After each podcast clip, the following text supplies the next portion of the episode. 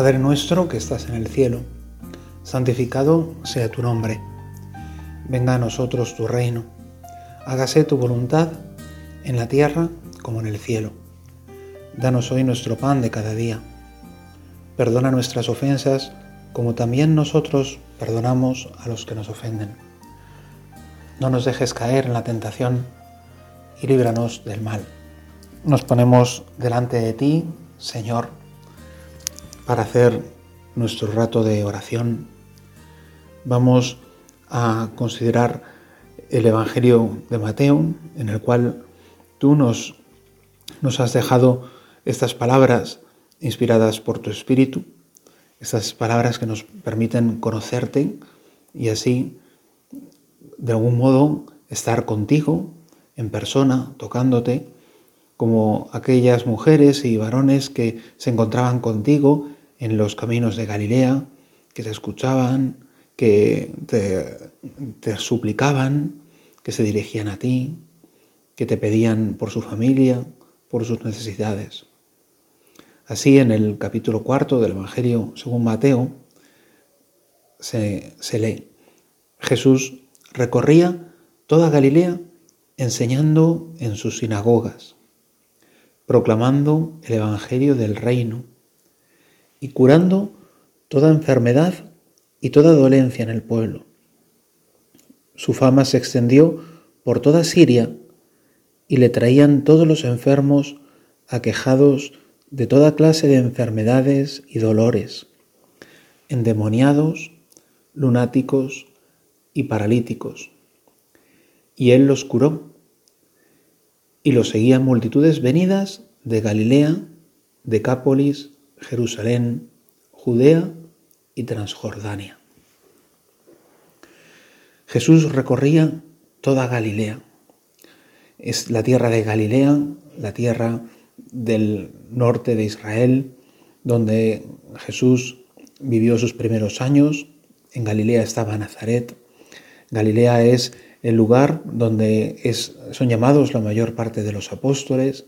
Allí está el lago de, de Genesaret, donde son llamados al apostolado, donde Jesús hace sus primeros milagros, su predicación, donde hace la mayor parte de su predicación y de su vida, donde se da a conocer.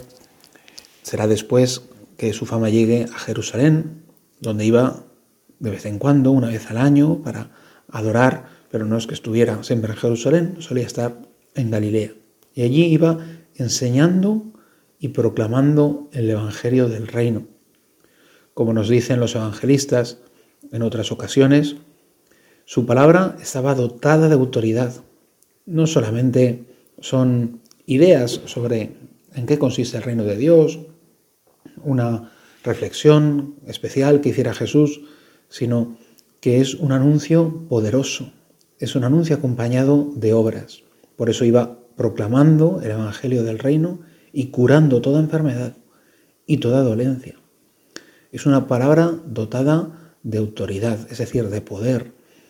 No es solamente una palabra humana, es una palabra divina, una palabra como esa palabra que al principio de las escrituras nos dice el autor sagrado que hizo el cielo y la tierra. Dijo Dios, hágase la luz, y la luz fue hecha una palabra que es capaz de hacer que el cielo y la tierra lo obedezcan. Por eso Jesús, cuando las aguas se remolinaban, dice, calla, enmudece, y las palabras, las, el agua le obedece, le obedece. Y así sucede también con, con las enfermedades y con los demonios. No hay nada que se resista a la palabra de Jesús.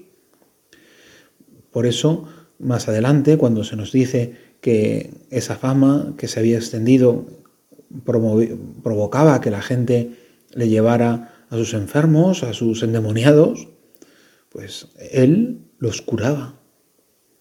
Jesús cura, Jesús tiene una palabra poderosa, nos anuncia el Evangelio del Reino, pero no solamente lo anuncia, sino que lo hace. Con su palabra inaugura el reino. El reino ya está en medio de nosotros. Nos lo dice en el Evangelio de Mateo también. El reino ya está obrando en medio de vosotros. El reino está en medio de vosotros porque Jesús es la llegada del reino. El reino es el poder de Dios. Dios vuelve a hacer su creación. Señor viene a llevarla a la plenitud. Y contigo, Jesús, contigo, nuestro Señor, está llevándose a cabo el designio de Dios. Por eso nosotros hoy venimos a ponernos delante de ti, como esas gentes de Galilea que se llenaban de esperanza viéndote, viendo cómo tú estabas salvando, con tu palabra estabas cambiando su vida, estabas haciendo nuevas todas las cosas, estabas curando a los enfermos, expulsando a los demonios.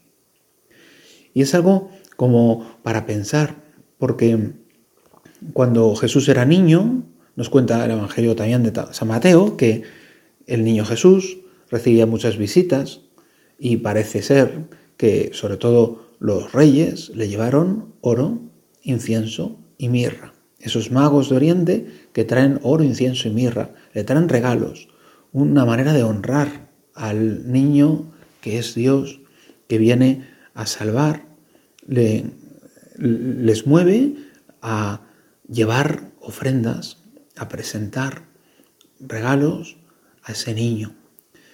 Y nos podemos imaginar que también esos pastores, como tantas veces los artistas han representado, esas gentes sencillas llevarían lo que buenamente tenían, miel o lana de oveja o, o quizá algún corderito, y se lo presentaban al niño Jesús y llevaban lo que buenamente podían, tratando de honrarle con sus regalos. Y es digno de admirar también cómo se da cita en el portal la grandeza y el fasto de los reyes junto con la sencillez y la llaneza de esos pastores. Lo más alto de la sociedad, por así decir, y lo más sencillo. Y allí están adorando al niño Jesús. Pero ahora el niño ya está hecho un hombre y camina por Galilea. Ahora ya no está mudo como el niño, sino que abre la boca y predica. Y ahora ese niño también se le acerca a mucha gente y le llevan, le llevan cosas, pero ya no le llevan dones. Ahora lo que le llevan es a los enfermos, a los tullidos, a los endemoniados. Le, le, llevan cosas a Jesús, le llevan más bien personas, le llevan personas que Jesús tiene que curar. Ya no vamos a, presentarle un regalo a Jesús, sino más bien a que Jesús haga algo por nosotros. Y así estamos también nosotros que hemos meditado en los regalos de los reyes, pero también meditamos en las necesidades que tenemos que llevar a Jesús.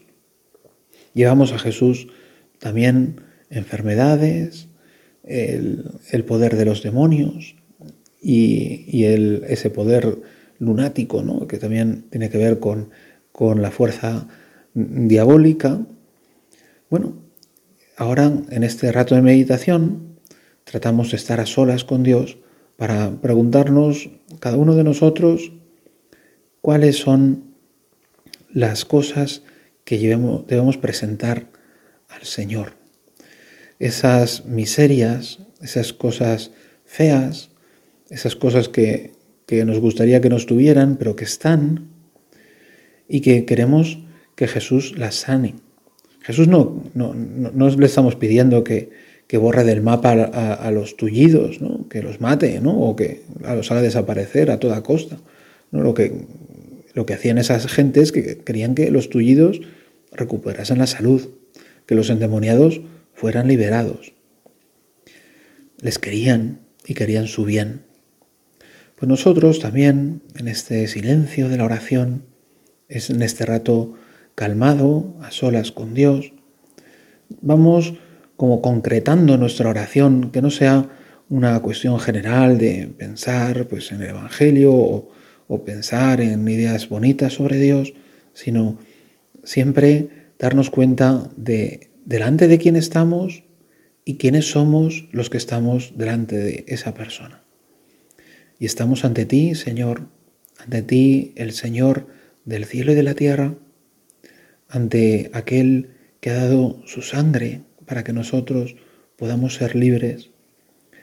Y estamos nosotros, que, bueno, tratamos de ser cristianos, que hemos recibido tanto de ti, tantos bienes por la creación, a través de nuestra familia, de las cosas naturales que hemos recibido, cosas valiosísimas como nuestros padres, como las personas que nos han querido, cosas más sencillas pero que también son deliciosas, como la brisa del viento, el, templado, la templada caricia de la luz del sol, en fin, esas cosas deliciosas que Dios, el Creador, nos está dando continuamente.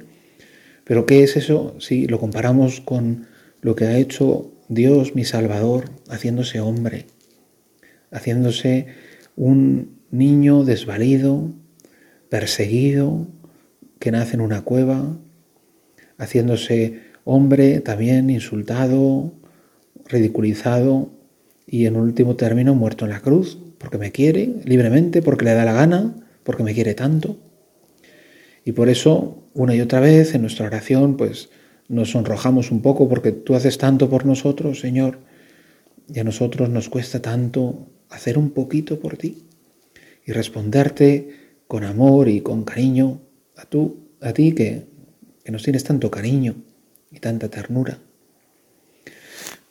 Por eso nosotros, aunque somos débiles y sentimos que tendríamos que hacer mucho más por ti, a pesar de todo, a pesar de todo, hoy también venimos a pedirte y a presentarte esas miserias y cada uno pues en este momento tiene la oportunidad de pensar en sus pecados concretos, en las cosas que le avergüenzan, en las cosas que hacen su vida más pequeña, más oscura, más triste, esas cosas que traen soledad, esas pequeñas vilezas del alma humana que tienen que ver con la envidia, con la soberbia, con la sensualidad.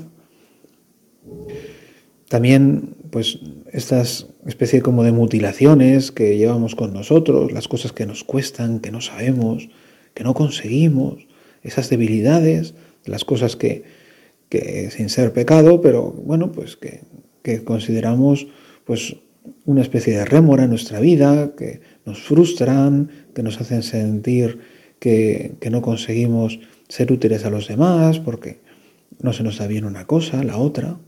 También tenemos esa especie de minusvalías, ¿no? Y ese imperio terrible del mal que a veces nos atenaza y que por vías sutiles se apodera de nosotros, haciéndonos creer que, que los demás se equivocan o que no nos estiman lo suficiente o que no vale tanto lo que los otros dicen o que tampoco hay que preocuparse tanto de las cosas o que no hace falta esforzarse tanto o bueno, las, esas concesiones que el diablo va consiguiendo que le hagamos, bueno, pues todo eso, cada cual con sus miserias, pues este es el momento de ponértelo a ti, Señor, delante en este espectáculo abigarrado de personas necesitadas que te rodean, aquí nos ponemos nosotros también, con nuestras muletas, nuestras vendas, como esos leprosos y esos tullidos, y te gritamos, Señor, y nos ponemos delante de ti y te decimos, Señor, auxíliame, Señor, sálvame. Y cuando ya hayas hecho esto lo suficiente y te hayas detenido en esta, en esta materia, para pensar también en esa caridad bonita que tenían los galileos, que, no solo iban allí a presentar sus, sus mutilaciones, sino que llevaban a sus amigos, llevaban a esos lisiados y dicen el Evangelio que se los presentaba. Se los presentaban, bueno, porque no eran ellos, eran unos que intercedían por otros. Y también nosotros podemos interceder. Ahora en esta oración es un buen momento para que te acuerdes de esas personas que necesitan de tu oración, que necesitan de, de que pidas por ellas, que el Señor les libre de esas cadenas que no les permiten volar, que no les permiten ser felices, que no les permiten entregarse que les hace ser egoístas. Es el momento de, que vayas pensando en cada una de esas personas y presentándoselas a Jesús. Señor, fíjate, qué bien estaría esta persona si te conociera a ti, si se negara a sí mismo, si dejara de, dejarse llevar por, por, estas cosas, si dejara de servir a, estos falsos señores y empezara a servirte a ti, que eres quien buscas su bien, quien le quieres de verdad. Y, y así nosotros, como esos galileos, también le presentamos pues todas esas miserias que Jesús abraza con ternura. Nos dice el Evangelio, se lo llevaban y Jesús los curaba. No es que Jesús los mirara con ceño fruncido o que se avergonzase de ellos o que intentase salir corriendo para que no les tocara, no fuera a ser que les contagiara o no. Jesús los curaba. Jesús está en el mundo para sanar. He venido al mundo para salvar el mundo, no para condenar el mundo. Jesús ha venido al mundo para abrir una nueva senda de libertad, de, vida, de fuerza, de energía divina. Y, por eso se nota, se nota incluso visiblemente, con sanaciones bien visibles que todos pueden apreciar. Y dice, ese no estaba ciego, ahora ve, ese no estaba tullido, ahora camina. Pues así también nosotros presentamos todas nuestras miserias, las miserias de los demás, nuestras dificultades, las dificultades de los demás y necesidades también muy materiales, muy materiales. A veces problemas económicos o problemas de salud y, cosas que nos preocupan, asuntos que se han complicado y que no vemos por dónde van a encontrar la salida. Se las presentamos, Señor, te las presentamos. Queremos, queremos que si puede ser, pues que esas cosas se remedien. Y si no, si tú ves que, que es mejor que sigamos con esta complicación en nuestra vida, pues que se haga tu voluntad. No lo entendemos, pero con sencillez nos ponemos delante de ti y sobre todo te pedimos que nos ayudes a llevarlo, nos ayudes a llevarlo con paz. Y, nada, yo quisiera que volviéramos sobre esta idea, el niño Jesús que recibe tantos regalos y ahora lo que recibe es pues esto que le hemos traído, pues estas dificultades, cosas que a nosotros mismos nos gustaría deshacernos de ellas y sin embargo se les llegamos a Jesús. Hombre, no lo hacemos porque pensemos que sea un buen regalo para Dios, sino porque sabemos que Dios puede ponerles remedio. Pero eso es un poco, en el fondo, el, el secreto de lo que Jesús ha hecho por nosotros. El Señor ha llevado por nosotros lo nuestro y Él nos ha dado lo suyo. Todo al contrario, ¿no? Lo suyo sería que nosotros le diéramos lo mejor, Sería lo, que hicieron los reyes, ¿no? Aquellos magos dieron lo mejor que tenían. Le dieron oro, ¿no? No le dieron una baratija, le dieron oro, lo mejor que tenían. Sin embargo, sabemos que es muy poco lo que podemos dar a Dios. Aunque le diéramos todo el oro del mundo, ¿qué le estaríamos aportando si todo el oro lo ha hecho Él? Aunque le diéramos nuestras buenas obras, ¿qué le estaríamos aportando si nuestras buenas obras las hacemos por la gracia de Dios, con la gracia de Dios, con su ayuda? Y sin Él no podremos hacer buenas obras.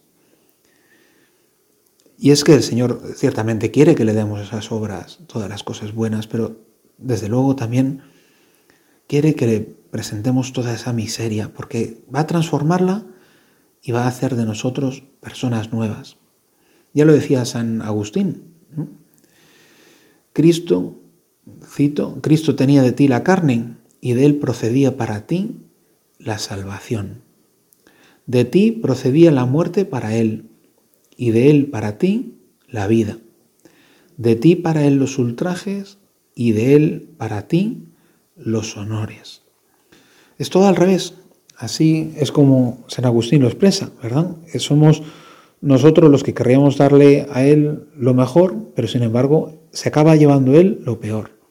Porque la manera que tiene Jesús de sanar nuestras enfermedades y de curarnos es tomándola sobre sí. Jesús que, que cura todas esas enfermedades, Jesús que viene a sanarnos, Jesús que viene a liberarnos del poder del maligno, Él mismo deja que las fuerzas tenebrosas del mal se ciernan sobre Él y lo escupan, lo maldigan, lo golpeen, lo abofeteen y al final y al término lo pongan en una cruz. Eso es lo que ha tomado Él de nosotros, el poder sufrir para demostrarnos que nos quiere. Es más, para hacer un gran acto de amor, para a través de la Santa Cruz llegar hasta cada uno de nosotros, tocarnos, bendecirnos y sanar nuestras enfermedades liberarnos del poder del mal y darnos una nueva vida. Y por eso nosotros ahora en oración, perplejos ante este misterio de un Dios que muere por nosotros, un Dios enamorado y que no siempre recibe el amor que deberíamos darle, nos ponemos con sencillez delante de ti y te decimos, Jesús, yo ya no quiero pecar más, no quiero volver a ofenderte, no quiero volver a, ser responsable y causa de, de que tú mueras por mí en la cruz. Y lo que quiero a partir de ahora es seguirte con el entusiasmo y la ilusión de esas gentes que iban por Galilea prestando atención a tus palabras, pendientes de cada una de las cosas que tú les tienes que decir. Quiero que tu palabra de verdad traspase mi vida y empiece mi vida a ser una vida nueva, para que se cumpla en mí lo que dice San Pablo, vivo yo, pero no soy yo, es Cristo que vive en mí.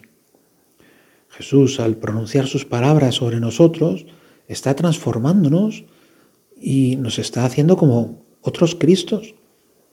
Es algo parecido a lo que pasa en la misa cuando el sacerdote dice, esto es mi cuerpo, y entonces la palabra transforma el pan en su cuerpo.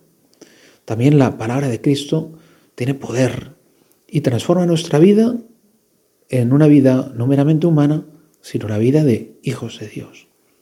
Esa palabra que es viva y eficaz, que penetra hasta el tuétano de los huesos, es capaz de transformarnos si la acogemos con fe. Señor, tu palabra es palabra de verdad y quiero vivir conforme a esas enseñanzas que tú tienes que entregarme.